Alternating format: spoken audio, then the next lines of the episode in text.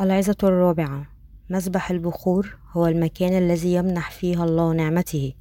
خروج الإصحاح الثلاثون الآية الأولى إلى العاشرة.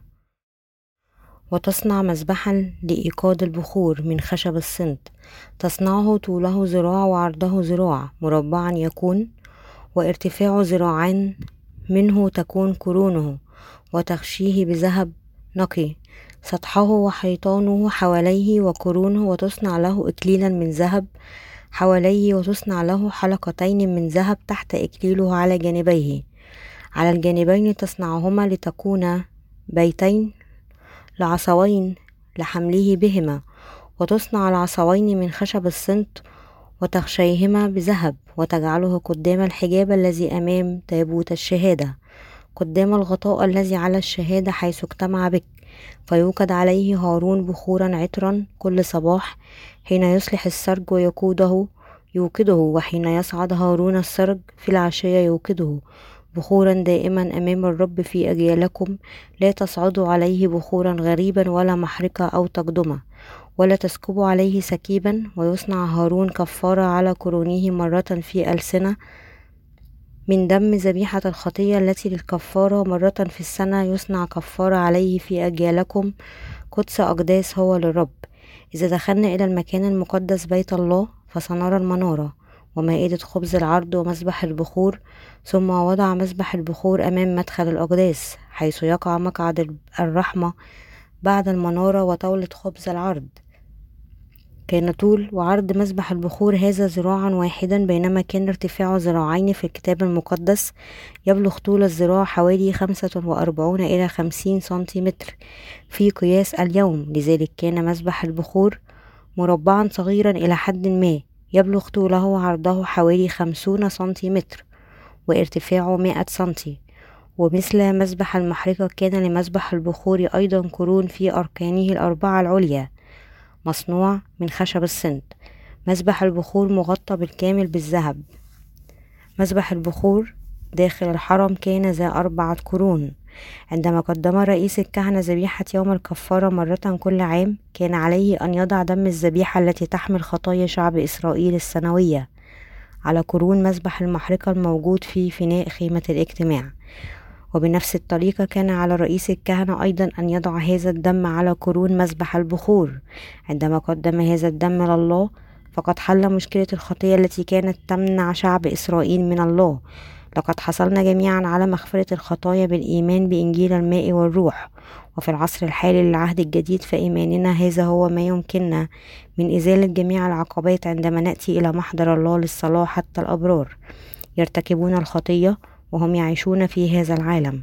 ولكن لأننا نؤمن بمعمودية يسوع ودم ذبائحه التي تنبأ به نظام الذبائح في العهد القديم فلا يزال بإمكاننا أن نأتي أمام الله ونصلي إليه بجرأة. حتى الأبرار يشعرون بالتردد في المجيء لمحضر الله بسبب الخطايا التي يرتكبونها في العالم. ولكن في مثل هذه الأوقات لا يزال بإمكانهم الخروج لله بجرأة من خلال الثقة في إنجيل الماء والروح. عندما نؤمن بإنجيل يسوع عن الماء والروح يمكننا أن نخرج إلى الله بجرأة على الرغم من أن أجسادنا وعقولنا قد لا تزال ضعيفة. هذا لأننا أصبحنا أبرارا بالإيمان بإيماننا بإنجيل الماء والروح وخلصنا الرب بالفعل مرة واحدة وإلى الأبد من معاصينا من خلال حقيقة الخلاص التي تتجلى في الخيط الأزرق والأرجواني والقرمزي لباب خيمة الاجتماع. لذلك يجب أن نفكر في إنجيل الماء والروح. لقد حقق يسوع خلاصنا الكامل مرة واحدة وإلى الأبد من خلال المعمودية التي تلقاها من يوحنا المعمدان وهناك فرق جوهري في الإيمان بين أولئك الذين يؤمنون بهذا الخلاص والذين لا يؤمنون به. يؤمن الأبرار بإنجيل الماء والروح ولهذا السبب يمكنهم أن يصلوا لله دون تردد لأنهم يؤمنون أن يسوع قبل خطاياهم مرة واحدة وإلى الأبد من خلال معموديته وسفك دمه من أجلهم. لذلك يجب على الجميع أن يؤمنوا أن يسوع حمل أساميهم من المعمودية التي تلقاها من يوحنا المعمدان وأدين على خطاياهم بسفك دمه على الصليب. عندما فقط يمكن للمرء أن يصبح كائنا للإيمان بأمام الله يصلى من أجل نفسه ومن أجل الخطاه الآخرين. الإيمان بأن الله خلصنا من كل خطايا العالم هو ما يدور حوله الإيمان المسيحي الحقيقي. وأساس هذا الإيمان هو إنجيل الماء والروح. ومن خلال إنجيل الماء والروح يمكننا جميعا اكتشاف حقيقة الخلاص التي تتجلى في الخيط الأزرق والأرجواني والقرمزي والخط المنسوج الدقيق لباب خيمة الاجتماع. يمكننا جميعا أن ندخل ملكوت الله بالإيمان بحقيقة الإنجيل. لذلك أسألك أن تؤمن بأن بر يسوع هو خلاصك وأنه حمل كل خطاياك وأدين من أجل خطاياك على الصليب. عندها ستتحرر من خطاياك للأبد فقط من خلال الإيمان بإنجيل عهد الله. في إنجيل الماء والروح يمكنك الحصول على مغفرة الخطايا وتصبح قديسا برا. وتحصل على موافقة الله على الإيمان الصحيح بمجرد أن تصل لخلاصك بإنجيل الماء والروح. فإن أول شيء تفعله هو الصلاة لله من أجل عمله الخلاصي أي من أجل نشر إنجيل الماء والروح في جميع أنحاء العالم. المؤمنون الصالحون بإنجيل الماء ويصلون إلى الله هكذا. يضيء نور الإنجيل الساطع على هذا العالم من خلال كنيسة الله. منارة مكان الله المقدس.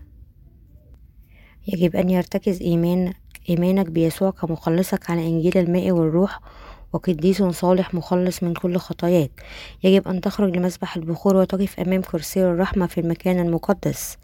لماذا هو ضروري جدا؟ هذا لأنك تحتاج لنعمة الله باستمرار. مسبح البخور هو المكان الذي نصلي فيه إلى الله لأن البخور يعني صلوات القديسين. رؤية الإصحاح الخامس الآية الثامنة. ونلبس نعمة الله كلما خرجنا لمسبح البخور ونصلي إلى الله. يبين لنا مسبح البخور في المكان المقدس أن الصلاة إلى الله بالإيمان هي الطريق للعثور على نعمة الله.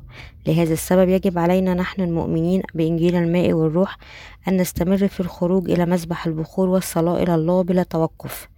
مسبح البخور هو المكان الذي نسأل فيه ونطلب معونة الله. وعلى الرغم من أننا تلقينا مغفرة الخطايا بإنجيل الماء والروح إلا أننا ما زلنا بحاجة لمساعدة الله لبقية حياتنا لنتحد مع كنيسة الله ونحمل الثمار الروحية كنور هذا العالم. فإن نعمة الله لا غنى عنها دائما. لذلك من المهم جدا لنا جميعا أن نصلي إلى الله بلا توقف ونسأله يا رب من فضلك ساعدني واحملني بثبات أعطني الإيمان. قويني في الجسد والروح وعزز إيماني حتى لا يتزعزع أبدا. اقطع كل رغبات قلبي في متابعة العالم وأزل رغباتي الشريرة.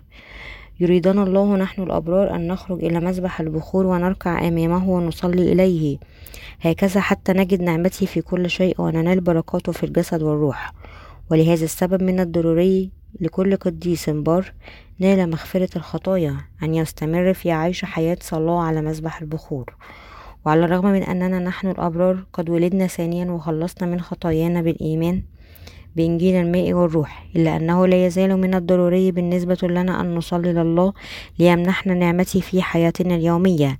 هذا لأنه على الرغم من أننا نحن الأبرار تلقينا مغفرة الخطايا ما لم نستمر في ارتداء نعمة الله ولا يمكننا السير في طريق الحياة الضيق الذي يريدنا الله أن نتبعه وعندما يصلي الأبرار إلى الله يمنحهم نعمة على نعمة وهذا ممكن فقط عندما نثبت في إنجيل كنيسة الله ونطوع كلمته.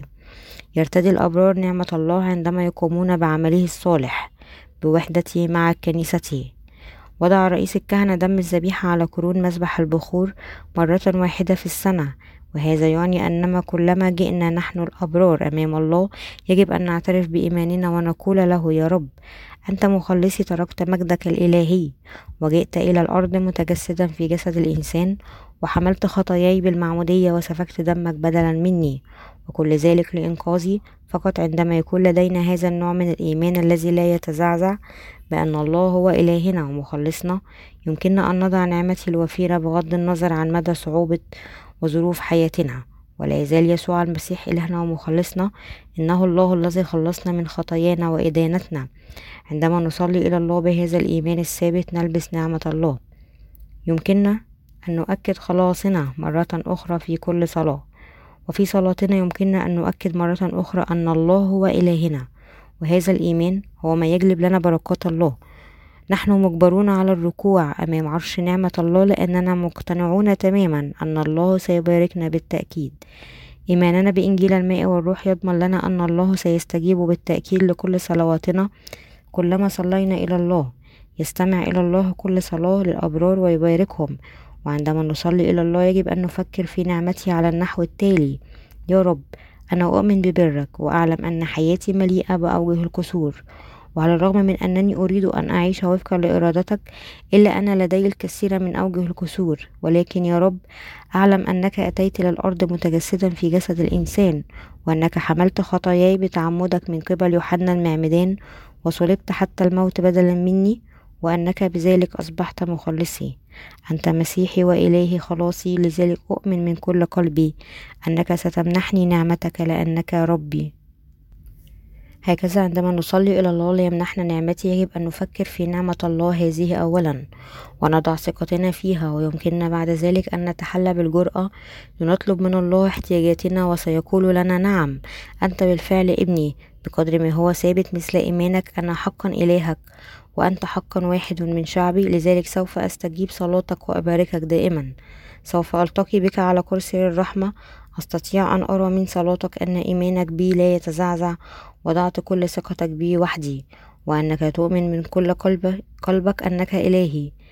لذلك سأجيب على صلاتك من أجل جميع الناس في هذا العالم ليعرفوا أنني إلهكم حقا.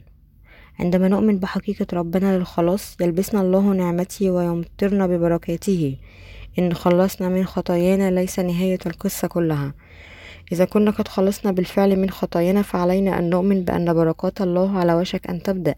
لذلك من خلال الثقة في بر الله نضع نعمته كل يوم. عندها فقط يمكننا أن نعيش حياة تقية ولهذا السبب نصلي إلى الله كلما كان هناك أي شيء يقلقنا. وفي أذهاننا قائلين يا رب من فضلك ساعدنا. الرجاء مساعدة كنيستك كنيستك بحاجة ماسة إلى مساعدك لتنفيذ عملك الآن حتى عندما يتعلق الأمر بالشؤون الدنيوية. إذا تبادرت إلى أذهاننا أي مخاوف أو مواضيع صلاة يجب أن نأتي لمسبح البخور ونصلي أمام عرش النعمة بإيمان. عندها سنرى الرب يلبسنا بنعمته في كل شيء. يجب أن تتذكر هنا إلى مسبح البخور هو المكان الذي نجد فيه نعمة من الله.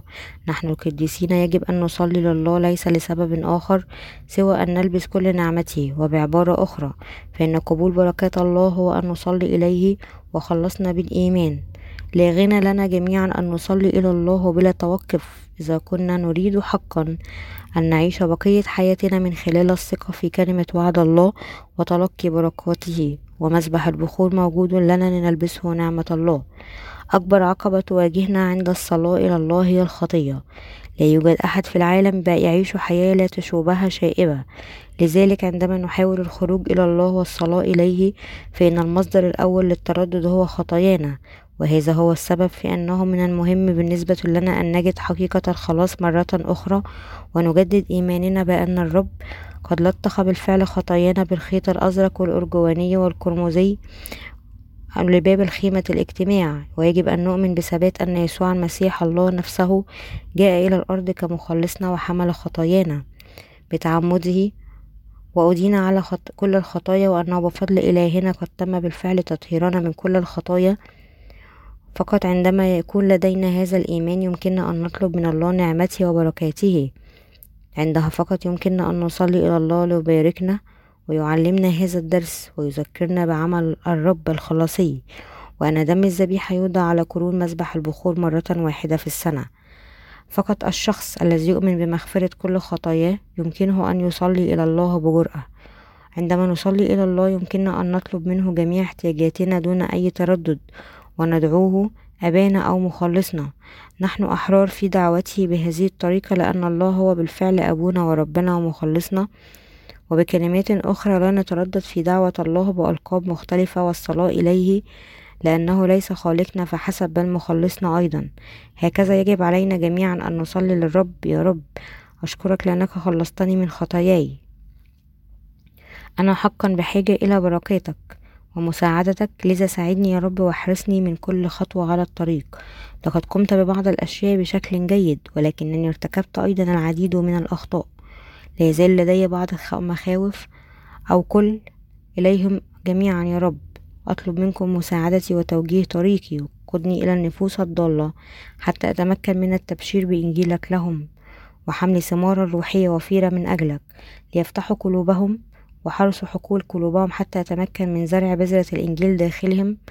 أطلب منكم أيضا أن تحافظوا على كنيستكم ثابتة وتسهروا على خدامكم. باركم جميعا حتى يتم التبشير بإنجيل الماء والروح بشكل مثمر.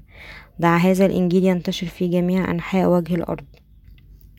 يحتاج عبيدك إلى حمايتك ولذا أطلب منك أن تبقيهم تحت عينيك الساهرة. باركني يا رب وبارك عائلتي وأولادي. وبارك القديسين أيضا. بارك جميع أخوتي وأخواتي في المسيح ودع بركاتك تكثر حتى يخلص حتى غير المؤمنين الواقفين خارج كنيستك. عندما نصلي ونعهد بكل أمالنا وأحلامنا إلى الله فإنه بالتأكيد سيستجيب لصلواتنا ويباركنا. هذه هي الطريقة التي يمكننا بها جميعا أن ننال بركات الله الوفيرة وهذه هي الطريقة التي يمكننا أن نجد بها نعمة على نعمة. الله هو إله كل الذين يؤمنون ببره وأنه إله أولئك الذين يؤمنون بإنجيل الماء والروح بلا تردد. لذلك لا يفشل الله أبدا في منح نعمته لجميع المؤمنين به الذين يقترحون بجرأة من عرش النعمة بإيمانهم الذي لا يتزعزع ويطلبون نعمتي وبركاته قائلين يا رب. أنا أؤمن أنك إلهي وأؤمن أنك مخلصني. ساعدني يا رب.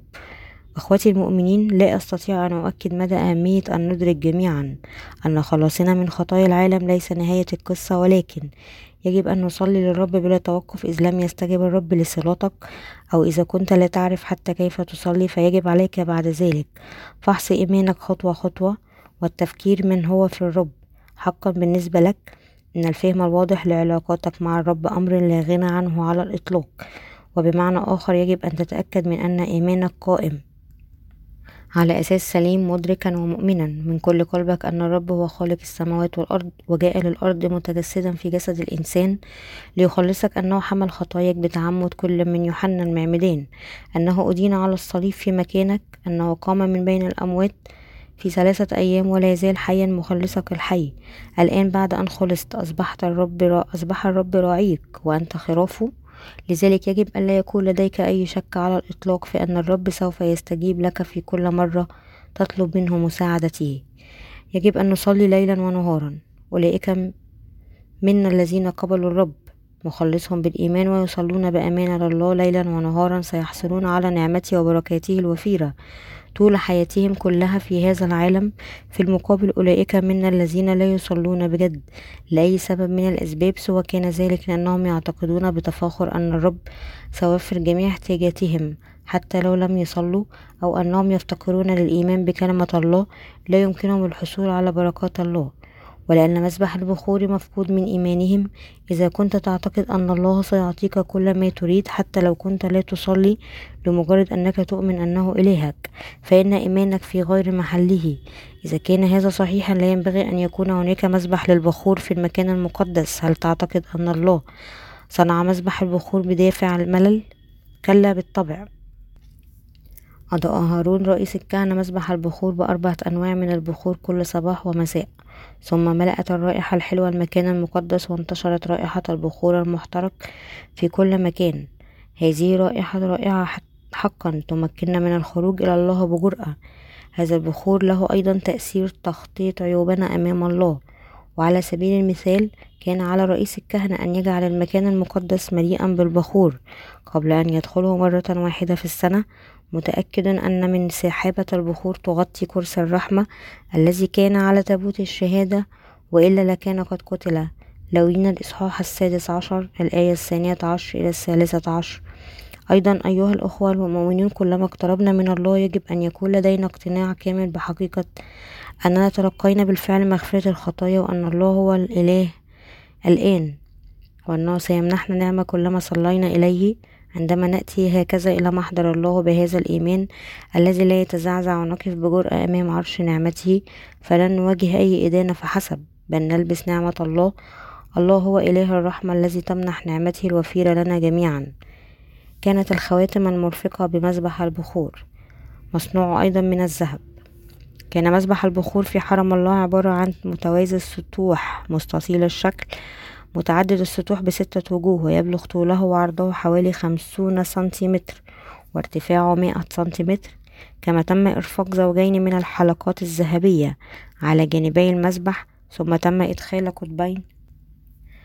من خلال هذه الحلقات الذهبية كانت هذه الأعمدة مصنوعة من خشب السند ومغطاة بالذهب وعلى الرغم من أن مسبح البخور كان صغيرا نسبيا إلا أنه كان لابد من رفعه من قبل رجلين نظرا لأن طوله وعرضه كان حوالي خمسون سنتي وارتفاعه مئة سنتيمتر وعلى الأكثر كان من الممكن رفعه بسهولة وحمله بواسطة رجل واحد ولكن مثل جميع الأواني الأخرى في خامة الاجتماع لم يسمح بذلك. أبدا وهذا يعني أننا نحن الأبرار يجب أن نصلي إلى الله في وحدة كما قال الرب. مرة أخرى أقول لكم أنه إذا اتفق اثنان منكم على الأرض على أي شيء يطلبونه ذلك من أجلهم من قبل أبي الذي في السماوات متى الإصحاح التاسع عشر الآية الثامنة عشر. وتظهر لنا أعمدة مسبح البخور هذه أيضا نحن المولودين ثانيا. يجب أن نخدم الله بصلواتنا.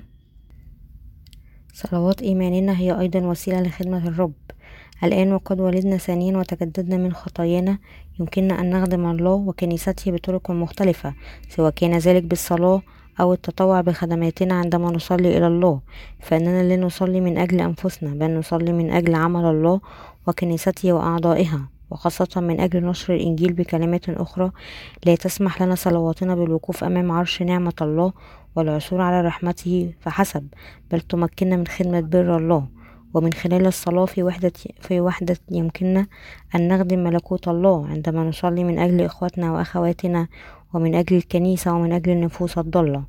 أهم شيء عليك القيام به لقيادة حياة مسيحية تقية وخدمة إرادة الله هو الإيمان بالله وبره. وبالإيمان وحده يمكنك أن تكرس بكلمة الله وتصلي إليه وتنشر إنجيل الماء والروح وتخدم الله وبره. وكل ما نفعله لخدمة الله يتم بالإيمان. لا يمكنك أن تعيش حياة إيمانية تقية ما لم تقبل إرادة الله. لا أستطيع أن أؤكد بما فيه الكفاية مدى أهمية أن نصلي لخدمة الله وعندما يجتمع القدوسون معا في كنائسهم من إخوتنا إلى إخوتنا وحتى أطفالنا في مدرسة الأحد يجب عليهم جميعا أن يخدموا الله قبل كل شيء. يجب أن نجتمع نجتمع معا لمشاركة خبز كلمة الله ويجب أن نخدم بر الله أيضا. وتصعد صلواتنا إلى الله كرائحة حلوة عندما نصلي إليه. نحن المولودين ثانيا في وحدة قائلين يا رب تمسك وبارك كنيستنا وخدامك وقديسيك الكنيسة في جميع أنحاء العالم. وبارك نفوسهم وقلوبهم وامنحهم الإيمان المبارك. أنقذوا كل النفوس التي لا تزال مفقودة مستمتعا برائحة الصلاة الحلوة. هذه يستجيب الله لنا ويباركنا. إنه يستجيب لكل ما نطلبه في صلواتنا هذا ما يعنيه. أن نخدم الله بالصلاة وأنصحكم جميعا أن تتذكروا عمل الله في صلواتكم بدلا من مجرد الصلاة من أجل احتياجاتكم. بينما يجب على كل قديس في الكنيسة أن يصلي إذا كنت تستطيع تحمل المزيد من الوقت أكثر من أي شخص آخر لأي سبب من الأسباب سواء كان ذلك لأنك متقاعد أو حتى مريض. ويجب أن تصلي أكثر من أجل كنيسة الله وخدامه وقديسيه وهذا هو أكثر أهمية بشكل خاص لخدمة الله ولخدامه وليس بسبب أي نقص في المال لا يمكننا أن نخدم الرب أنت أكثر من قادر على خدمة الرب بدون أي مال. ويمكنك أن تخدم إنجيل الماء والروح بقدر ما تريد بإيمانك. كما تم وضع عمودين في حلقات مسبح البخور ليحملهما رجلان على أكتافهم ولا يزال بإمكان الفقراء أن يخدموا الرب بصلوات إيمانهم إذا اتحدوا بكنيسة الله ويمكن للأغنياء أن يخدموا الرب بممتلكاتهم المادية. أنا مشغول جدا بوظيفتي بحيث لا أخصص أي وقت لخدمة الرب. ليس لدي أي وقت يمكن لكل قديس بار أن يخدم الرب وإرادته بالإيمان سواء كان ذلك بتقدماته أو صلواته. ككرازة الإنجيل كلنا أكثر من قادرين على خدمة مشيئة الرب. فقط إذا كانت لدينا الرغبة في القيام بذلك ونحن المولودين يمكننا أن ننال بركات الله إذا كنا نتوق إليها فقط. يباركنا الله جميعا نحن الذين نؤمن بإنجيل الماء والروح. الرب هو راعينا. علاقتنا مع الرب وثيقة لدرجة أنه لا شيء ولا أحد يمكن أن يفصلنا عنه. دعنا ننتقل إلى متى الإصحاح السادس والعشرون. الآية السادسة والعشرون إلى الثامنة والعشرون هنا. وفيما هم يأكلون أخذ خبز يسوع خبزا وباركه وكسر وأعطاه للتلاميذ قائلا خذوا كلوا هذا هو جسدي. ثم أخذ الكأس وشكر وأعطاهم قائلا اشربوا منه كلكم لأن هذا هو دمي الذي للعهد الجديد الذي يسفك من أجل كثيرين لمغفرة الخطايا. اسم يسوع يعني المخلص أو المسيح ونحن ندعه ندعه ربنا للدلالة وعلى أنه إلهنا وسيدنا جاء ربنا إلى هذه الأرض كمخلص ليخلصنا جميعا. وجاء الله نفسه للأرض متجسدا في جسد إنسان وقبل موته على الصليب وأعد ربنا العشاء وجمع تلاميذه وأعطاهم خبز وخمر. قائلا خذوا الخبز وكلوه هذا هو جسدي وأخذ هذا الكأس وأشرب منه. هذا هو دم عهدي الذي يسفك من أجل كثيرين لمغفرة الخطايا. وهذا يعني أن الله خلصنا بمجيئه للأرض كمخلص لأنفسنا وتحقيق كلمة الوعد شخصيا من خلال الماء والروح كما تنبأ العهد القديم بعد أن جاء ربنا إلى هذا الأرض كمخلصنا وقبل أسام العالم بتعمده من يوحنا المعمدان في نهر الأردن وأسلم جسده على الصليب. إن وضع دم الذبيحة على مسبح البخور يشير إلى الموت الجسدي ليسوع المسيح. على نفس المنوال بعد أن تحمل كل خطايانا من خلال معموديته ضحى يسوع بنفسه وسفك دمه على الصليب من أجلنا. وبفضل هذه التضحية خلصنا بسبب إيماننا بإنجيل الماء والروح. هذا وصلنا إلى خلاصنا. ليس بأي إيمان أعمى أو تعسفي أننا قد خلصنا من خطايانا. ولكن هذا فقط لأن يسوع الله نفسه جاء إلى الأرض كمخلصنا وحمل خطايانا على جسده من خلال المعمودية وسفك دمه من أجلنا جميعا. هذه هي الطريقة التي تتمم بها الله خلاصنا والذي ينطوي عليه الخيط الأزرق والأرجوانية والقرمزية والكتان المنسوج الناعم لباب فناء خيمة الاجتماع يشير اللون الأرجواني إلى أن ملك الملوك أصبح مخلصنا ويعلمنا أن يسوع قبل خطايانا بتعميد يوحنا. ودفع كل أجرة خطايانا بسفك دمه وهكذا أصبح الرب مخلصنا الإيمان بإنجيل الماء والروح وهذا هو الإيمان الذي يمكننا من المشاركة في التناول المقدس عندما أعد يسوع للعشاء الأخير. بل أعد الخمر أيضا وقال لتلاميذه أن يشربوا ويأكلوهم ويشير الخبز إلى جسد يسوع مما يعني أن الله نفسه أصبح إنسانا ليخلصنا نحن الخطاة ويشير الخبز أيضا إلى أنه من خلال تعميده في نهر الأردن. حمل يسوع كل خطايانا. على جسده من ناحية أخرى تشير الخمر إلى دم الحياة والخلاص الذي سفكه يسوع على الصليب بدلا عنا. لذلك عندما نشارك في التناول المقدس لا غنى لنا أن يكون لدينا هذا الإيمان الذي لا يتزعزع بأن الله نفسه جاء إلى الأرض متجسدا في جسد الإنسان ليخلصنا وحمل خطايانا على جسده من خلال المعمودية. وأدين على الصليب عنا وبذلك خلصنا وأصبح مخلصنا الشخصي. ولكن يا للأسف لا يعرف معظم المسيحيين السبب الدقيق الذي جعل يسوع يؤسس طقوس التناول المقدس ويأمرنا بالحفاظ عليه حتى عودته. ويجب ألا تأخذ حياتك الإيمانية باستخفاف إذا كنت لا تزال غير متأكد من أن يسوع مخلصك. فعليك أن تفكر طويلا وبجدية في إيمانك قبل تناول خبز وخمر يسوع في المناولة المقدسة. بدلا من أن تصبح عاطفيا فكر مليا واسأل نفسك رسميا إذا كان الرب هو ربك بالفعل أم لا؟ الله إلهك وإلهي لصنع إسلافك وأسلافي وسمح لنا أن نولد على الأرض. هذه هذا الإله ليس سوى يسوع ويسوع الله نفسه جاء إلى هذه الأرض كمخلصنا بعد أن جاء إلى هذه الأرض كمخلصنا ليخلصنا. وحمل كل خطايانا على جسده من خلال معموديته وأخذ بأمانة كل خطايانا هذه على الصليب. يمكنك بسهولة فهم حقيقة الخلاص إذا فكرت فقط في إنجيل الماء والروح ولو للحظة أن تخلص من خطايا العالم هو أن تقبل إنجيل الماء والروح في قلبك. أعتقد أن الرب قد خلصني من خطاياي من خلال ماء ودمه. لا يوجد شيء فعله أنا من أجل خلاصي. عندما جاء يسوع للأرض عندما ولد في مزود صغير في بيت لحم لم أكن هناك ولم أتدخل بأي شكل أو شكل ناهيك عن أنني طلبت من الله أن يخلصني ولكن جاء للأرض متجسدا في جسد الإنسان بغض النظر عن نواياي. أحب الله الآب العالم كثيرا لدرجة أنه بذل ابنه الوحيد وجاء لله نفسه إلى هذه الأرض ليخلص كل إنسان. وخلصك حقا وخلصني من خطايانا وأصبح مخلصك ومخلصي.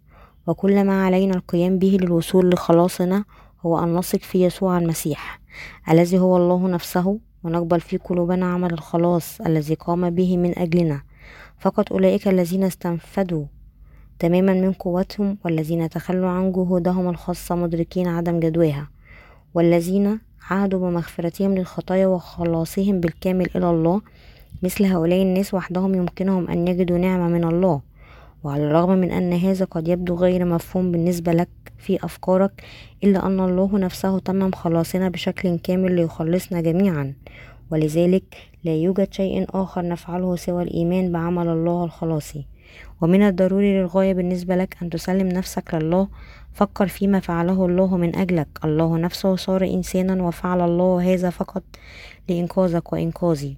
وعلى وعلى ذلك فإن يسوع الذي هو الله نفسه اعتمد من أجلنا لنحمل خطايانا ونمحوها جميعا. وصلب يسوع أيضا حتى الموت وسفك دمه من أجلنا على الصليب. والآن يجلس عن يمين عرش الله الآب ويسهر علينا جميعا ويراقب لنا ويراقبنا ليرى من هو على استعداد لأن يعهد به كل ما لديه. الله نفسه المخلص ومن يؤمن به من كل قلبه. أولئك الذين قبلوا يسوع هم أولئك الذين عهدوا بكل شيء لله. يؤمنون أن الرب خلصهم وأنهم يعلمون أنهم لم يفعلوا شيئا بمفردهم من أجل خلاصهم. إنهم على يقين من أنه فقط من محبته خلصهم الله من خلال حقيقة خلاص المع... الخلاص المعلنة في الخيط الأزرق والأرجواني والقرمزي لباب خيمة الاجتماع. لذلك أطلب منكم جميعا أن يكون لديكم فهم واضح لحقيقة الخلاص. هذه قبل أن تقوموا بالمشاركة في المناولة المقدسة كانت المعمودية التي تلقاها يسوع هي تحمل كل خطايانا والتكفير عنها. وكان الموت الجسدي الذي عانى منه يسوع هو أن يخلصني ويخلصك من خطايانا. بعد أن حمل يسوع كل خطايانا وصلب حتى الموت وسفك كل دمه بدلا عنا. وأدين هكذا من أجل تحريرنا من دينونة الخطية وجعلنا أبرارا أعطى الله مسبح البخور لنا جميعا ليلبسنا نعمته وهذا هو المكان الذي يمكننا أن نجد فيه نعمة من الله. لذلك أنصح كل واحد منكم بالاتكال على الرب بالكامل. سبحان الله.